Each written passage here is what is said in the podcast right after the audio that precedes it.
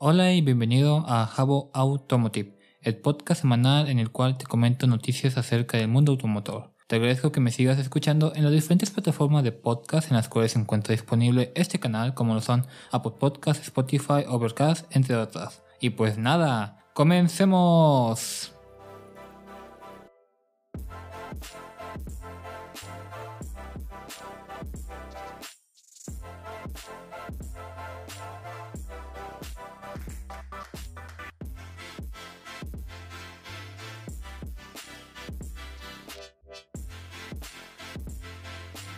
Hola, muy buenos días, muy buenas tardes, muy buenas noches. Sean bienvenidas y bienvenidos a otro capítulo aquí con Javier Morales en el canal de podcast de Jabo Automotive. Espero y estén muy bien, se encuentren con buena salud y en compañía de sus familias. Como lo habrán visto en el título, este capítulo voy a hablar desde algunas noticias con respecto a la temática de los autos eléctricos. Como vemos, hoy en día cada vez las industrias, o más bien la industria automotriz, está tomando este giro, está yendo hacia este rumbo electrificado con la implementación de vehículos híbridos, como lo vemos en la marca Toyota, que ya todo su, su, catálogo es híbrido, con los híbridos enchufables, como lo puede ser la marca Audi, la marca Mercedes, que tienen uno que otro modelo, también la marca Kia, si no me equivoco, y los autos 100% eléctricos, como lo está haciendo la marca Tesla, que en cuestión de eléctricos es pues no que mi favorita, pero pues Tesla inició con esto de la electrificación, así que digamos que tienen un poco más de experiencia,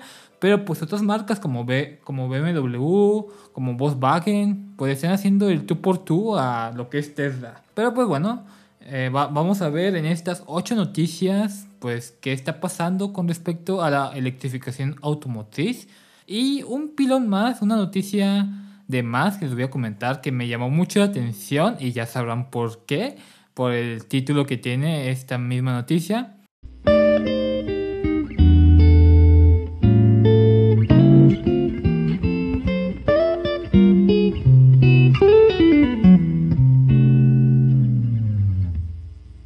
Ahora sí, daremos inicio a este capítulo con esta primera noticia, la cual se publicó en el portal de Autocosmos a inicios del mes, para ser exactos el 2 de marzo.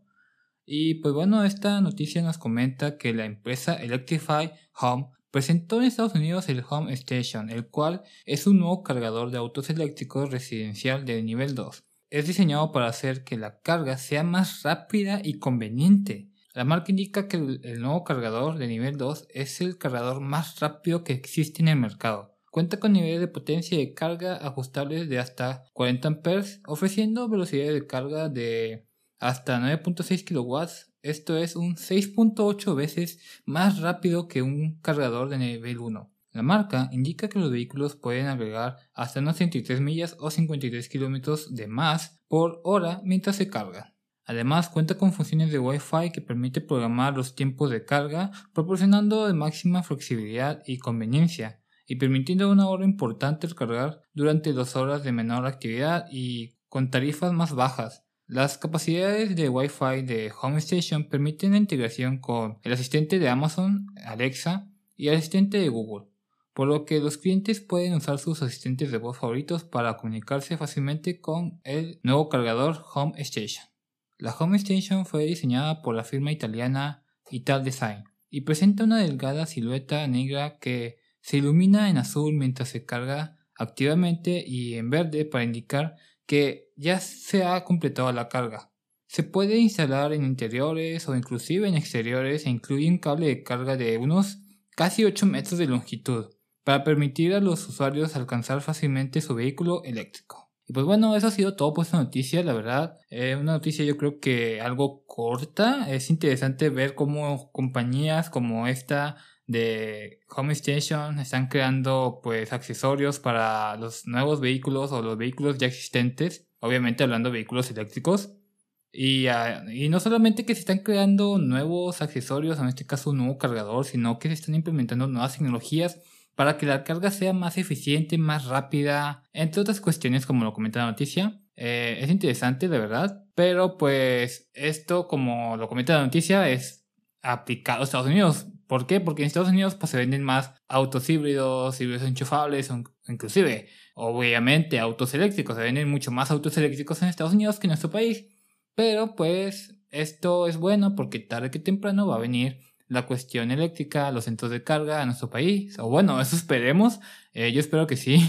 Pero bueno, continuando con las noticias, al día siguiente, el 3 de marzo, con esta noticia que se publicó en Autoville, que tiene que ver con mi marca favorita alemana, BMW, y se titula BMW fabrica autos eléctricos usando tecnología ecológica. BMW realizará la producción de los nuevos BMW iX y el BMW i4, totalmente eléctricos exclusivamente con energía hidroeléctrica ecológica regional. Órale, esto suena muy interesante. Y pues bueno, se han firmado contratos con Stadtwerk München y RWE Supply and Trading. ¿Para qué? Para hacer el suministro de energía mediante energía hidroeléctrica de los ríos Isar y Lech. Milan Nedekovic, no sé cómo se pronuncie, miembro del Consejo de Administración para Producción, mencionó, adoptamos una visión holística de la sustentabilidad. En lugar de simplemente minimizar las emisiones de la conducción, estamos trabajando para reducir significativamente la huella de carbono de nuestros procesos de producción.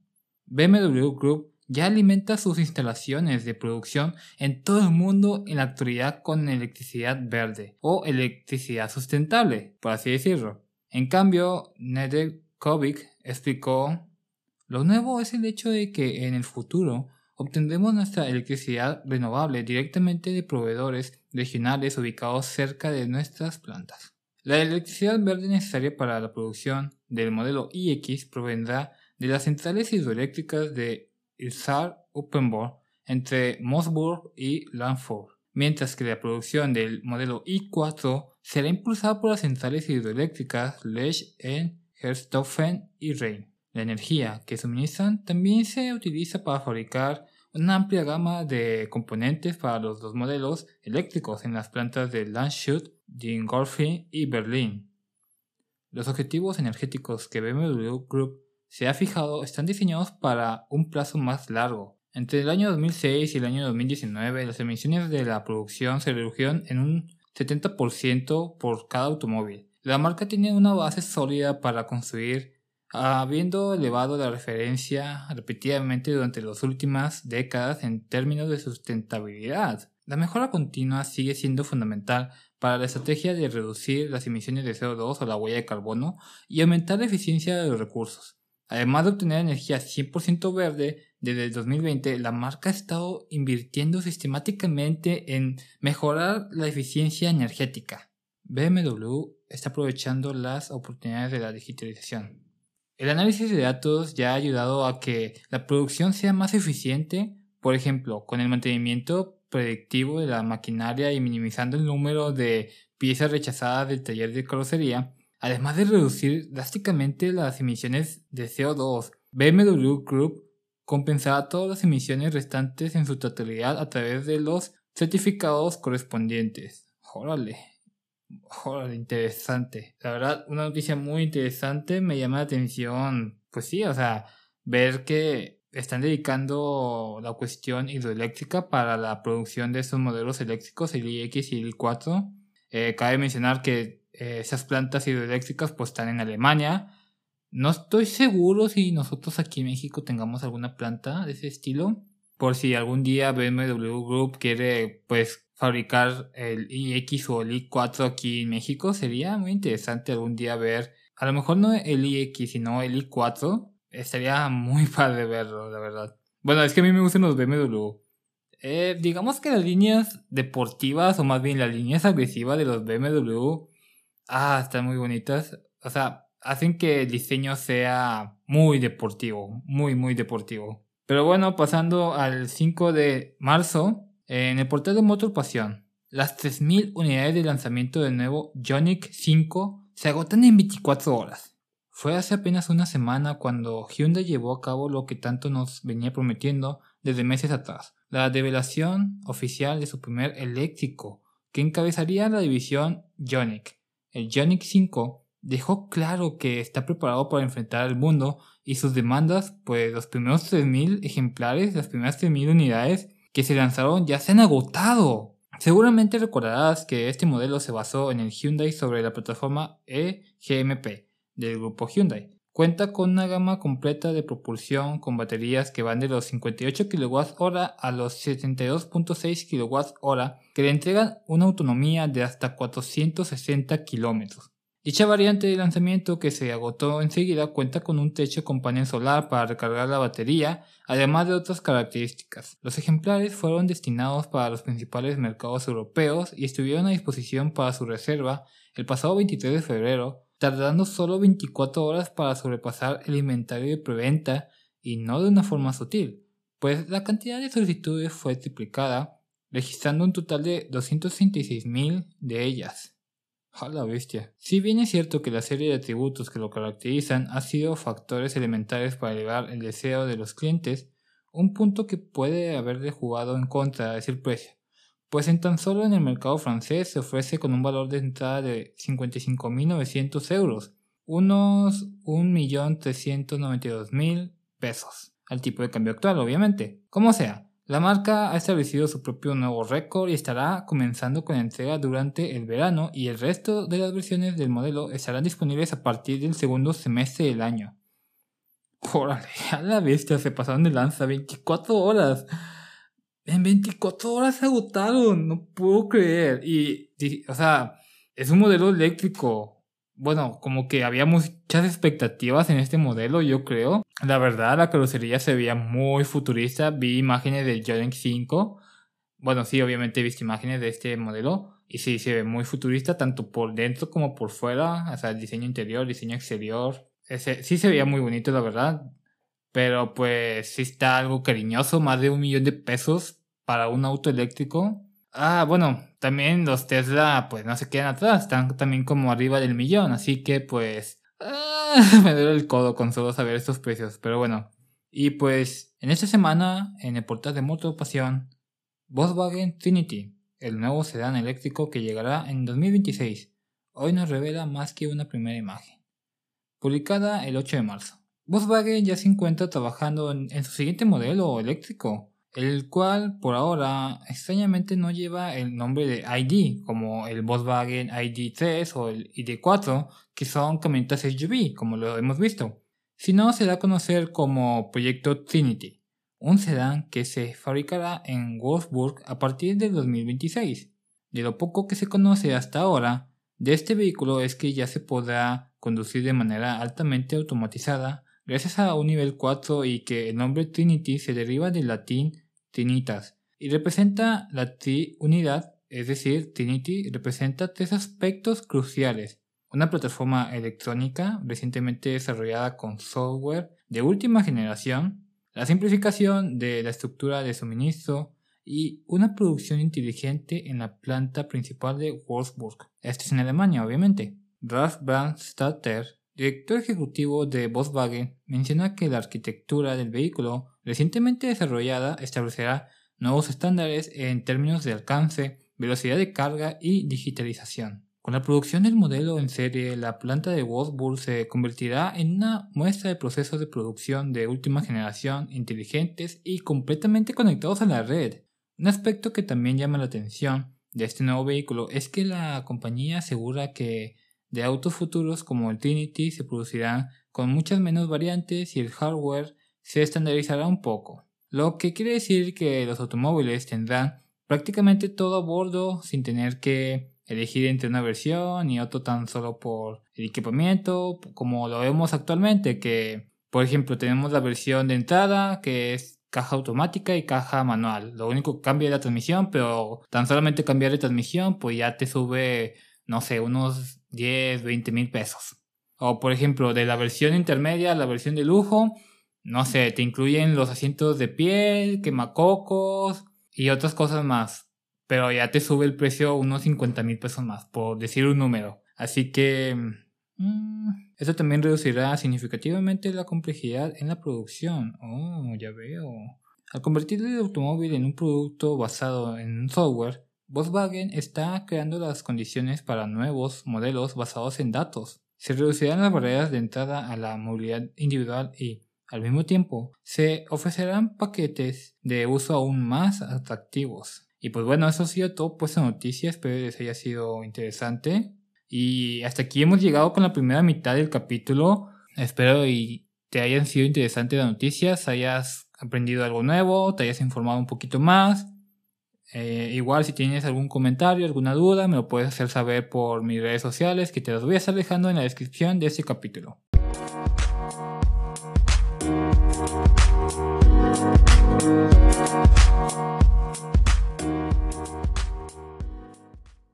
Y pues bueno, continuando con el capítulo que esto todavía no se acaba, que aún hay algo más.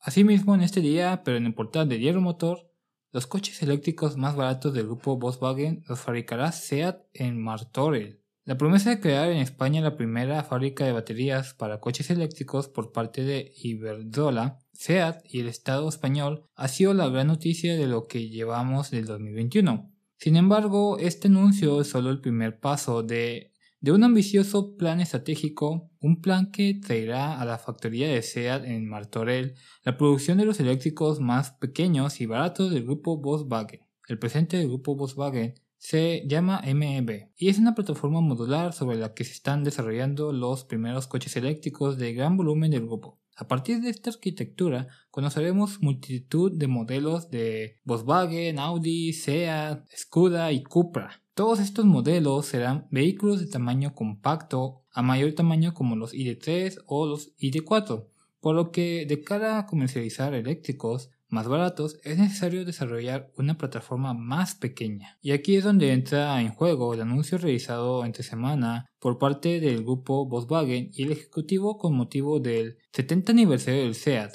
En Volkswagen ya están trabajando en una gama de coches eléctricos de menor tamaño y coste de acceso. Aunque SEAT iba a encargarse de su diseño en un principio, finalmente ese cometido fue encomendado a Skoda. De esta forma, SEAT ha conseguido una parte del proyecto aún más importante, que no es otra que la fabricación de esos coches eléctricos más asequibles en la planta de Martorell en España. Las claves de este proyecto las encontramos en la promesa del grupo Volkswagen de destinar tan solamente 5 mil millones de euros para la transformación de Martorell, en una factoría capaz de desarrollar y fabricar coches eléctricos. Pero lo más importante es el compromiso alcanzado entre SEAT, Iberdrola y el gobierno para crear una fábrica de baterías próxima a Martorell con la que se garantiza el suministro de celdas a las líneas de fabricación de coches. Aún no se tiene una fecha concreta para ver toda esta maquinaria funcionando. Se, se plantea que puede ser entre el año 2024 y el año 2025, pero lo que sí podemos adelantar es que el objetivo de esta estrategia es transformar por completo la fábrica de SEAT en Martorell, convirtiéndola en una de las más avanzadas de la industria automovilística española, ya que controlaría el proceso de producción prácticamente al completo, lo cual sí sería un paso muy importante para la industria nacional. Dicho esto, también es justo señalar que la electrificación de nuestra industria ya lleva tiempo en marcha con diferentes coches eléctricos produciéndose en suelo español, como es el Opel Corsa en Figueruelas, el Citroën EC4 en Villaverde, el Citroën Berlingo EV y el Peugeot Partner V en Vigo, el Renault Twizy en Valladolid o inclusive el Nissan ENV200 en la zona franca en Barcelona. Y eso ha sido todo por esta noticia. Vayamos por la que sigue. Al día siguiente, es decir, el 9 de marzo, en el portal de Motor Pasión, se publica la noticia, Cupra será una marca completamente eléctrica, en grupo Volkswagen la decisión ya se tomó. Cupra sigue siendo una marca relativamente joven, pero que gracias a la reputación que tienen sus productos, su nueva filosofía y ejecución ha demostrado tener más que suficiente para mantenerse activa y relevante. En grupo Volkswagen tienen claro que su futuro es la electrificación y dentro de sus planes está el convertir al Cupra en una marca juvenil de productos completamente eléctricos, además de hacer a España parte clave de desarrollo y producción de ese tipo de autos. Herbert Diess, CEO del grupo Volkswagen, lo ha confirmado y es que no solo quieren que Cupra sea totalmente eléctrica, buscarán que la producción de autos eléctricos crezca en Europa al transformar la planta de SEAT en Martorell, como les comenté hace ratito, para que fabrique ese tipo de vehículos. De igual forma, buscarán que cerca de esta planta se instale otra nueva planta dedicada completamente a la creación de baterías para autos eléctricos, logrando así el dejar de depender de las materias primas y manufactura china para la fabricación de las baterías. Por el momento, en la planta de Martorell se fabrican los Seat León, Ibiza y Arona, además del Cupra Formentor, León y el Audi A1, es decir, solo modelos con motores a combustión.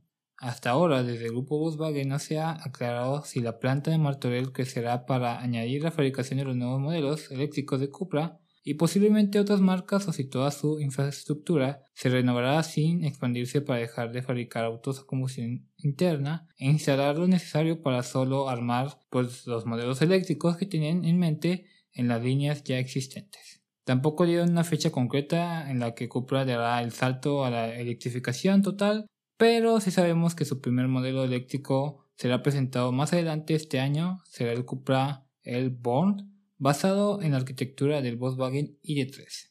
Y pues bueno, estamos por terminar con este capítulo, con estas últimas noticias. La primera de ellas publicada en el portal de Autocosmos el miércoles 10 de marzo. Stellantis apostará por los autos 100% eléctricos por sobre los híbridos.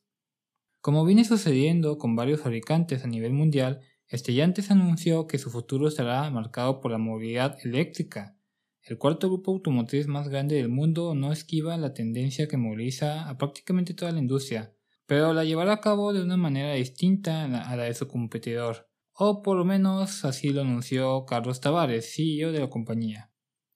100% eléctrico sí, híbrido no.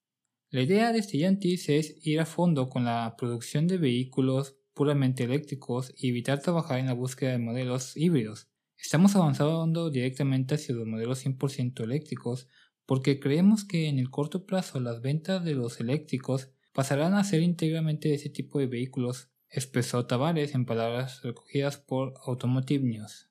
En sintonía con lo expresado, Tavares agregó que los vehículos con trenes motrices que combinan impulsores a combustión y eléctricos de a poco irán desapareciendo, lo que nos hace pensar en que el futuro de variantes híbridas de modelos como el Peugeot 3008 y el DS7 Crossback E-Trans, además del Jeep Wrangler 4XE, no parece muy alentador. Más allá del planteo de Tavares, Stellantis planea lanzar 10 vehículos electrificados durante el 2021, entre los que se encuentran 100% eléctricos pero también híbridos, todos con base en las dos plataformas electrificadas del grupo, es decir, la CMP y la EVMP. Por otro lado, Tavares hizo especial énfasis en los trabajos que se llevan a cabo en el conglomerado. Estamos trabajando duro en las capacidades de almacenamiento de energía, pero también en la eficiencia energética de los motores eléctricos, en las transmisiones y en la aerodinámica, en la actualidad, Stellantis cuenta en su oferta con varios vehículos 100% eléctricos, como las van Peugeot e-Partner y Peugeot e-Traveler, el Citroën AMI o el Fiat 500. Además, ya es un hecho que se lanzarán versiones íntegramente a batería del Peugeot 3008 y del Jeep Wrangler. Veremos hasta qué momento la compañía presentará modelos híbridos para luego enfocarse de lleno a los eléctricos. Este mismo día, pero en el portal de Autocosmos, Kia EV6, el primer eléctrico de la marca, comienza a destaparse. Kia está mentalizada en convertirse en el líder de electrificación de la industria, lo dijo su presidente y director general Ho Sung Song a mediados del 2020, prometiendo lanzar antes del 2027 siete nuevos modelos totalmente eléctricos diversificados en varios segmentos y unos meses más tarde liberó unos teasers donde dejaba ver parte de su futura gama. Y en línea con estos anuncios libera ahora las primeras imágenes oficiales del EV6, su primer modelo específico 100% eléctrico, BEV, desarrollado a partir de la nueva plataforma para vehículos eléctricos del grupo Hyundai Electric Global Modular Platform E GMP. En su comunicado, Kia indica que el EV6 será el primero de los eléctricos de futura generación, que será desarrollado bajo una nueva filosofía de diseño, encarnando el cambio de enfoque de la marca hacia la electrificación. La marca indica que el futuro modelo eléctrico es la encarnación tanto del eslogan corporativo de nuestra marca, Movement That Inspires, movimiento que inspira, como de nuestra nueva filosofía de diseño, ha sido concebido para inspirar cada viaje ofreciendo una experiencia instintiva y natural que mejore la vida de nuestros clientes y para proporcionar una experiencia de uso sencilla, intuitiva e integrada. ha declarado Karim Habib, vicepresidente senior y director del Centro Global de Diseño de Kia. Como parte de esta transición hacia la movilidad eléctrica, los nuevos modelos BEV se denominarán de acuerdo con una nueva nomenclatura, más simple y que pueda replicarse en todos los mercados globales. Todos los eléctricos de diseño específico utilizarán el prefijo EV, seguido de un número que corresponde a la posición del auto dentro de la gama. El nuevo Kia EV6 hará su estreno mundial en el primer trimestre de este año.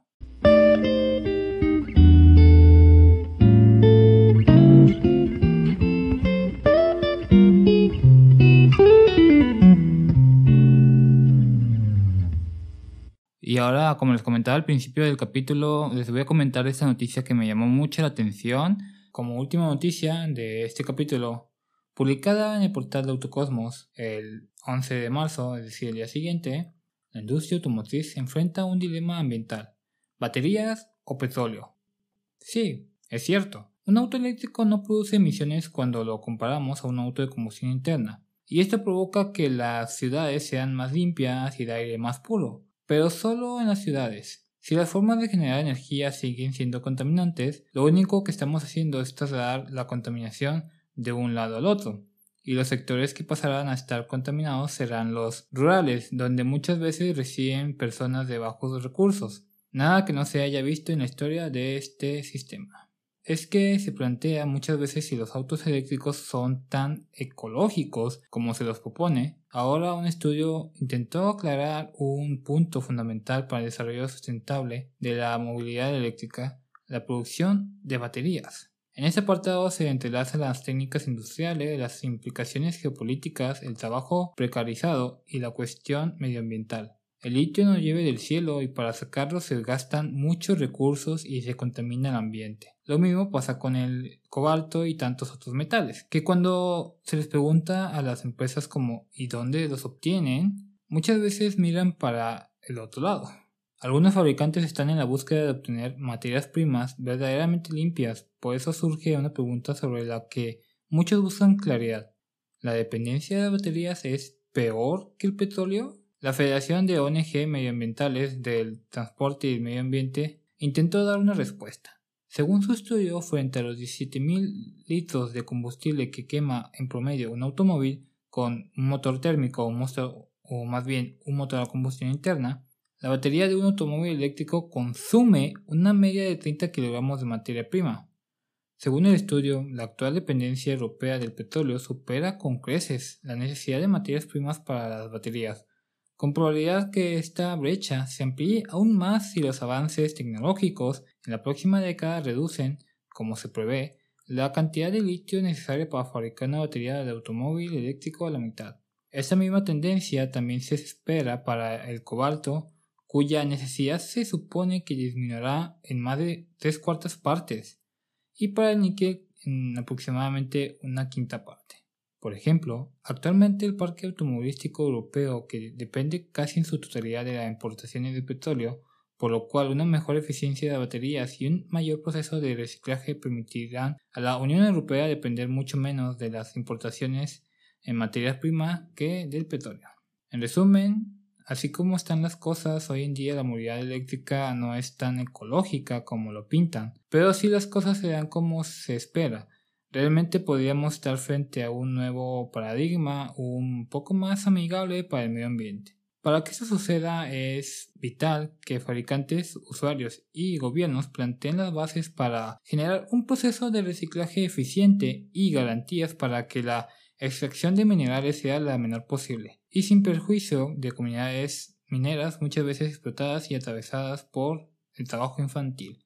Y eso ha sido todo por esta noticia muy, muy interesante, ¿no creen? ¿Ustedes qué creen que contamina más, el petróleo o el producir una batería? Yo, yo diría que ambos. ¿Por qué? Como lo dice la noticia, ambos productos son importantes para el automóvil. Entonces, utilizar petróleo o más bien gasolina con cierta cantidad de octanaje, eh, se produce el proceso de combustión interna, se emiten esos gases contaminantes, el smog, eh, dióxido de carbono, dióxido de azufre, los famosos NOx, y todo eso va al ambiente, o sea, va a la atmósfera. Entonces, estamos dañando la cuestión del aire, Pero en contraparte, el construir una batería, conseguir esos minerales, el níquel, el cobalto, el litio, en el proceso de manufactura, nosotros estamos contaminando la otra parte o el otro lado de la moneda, la cuestión del agua o la cuestión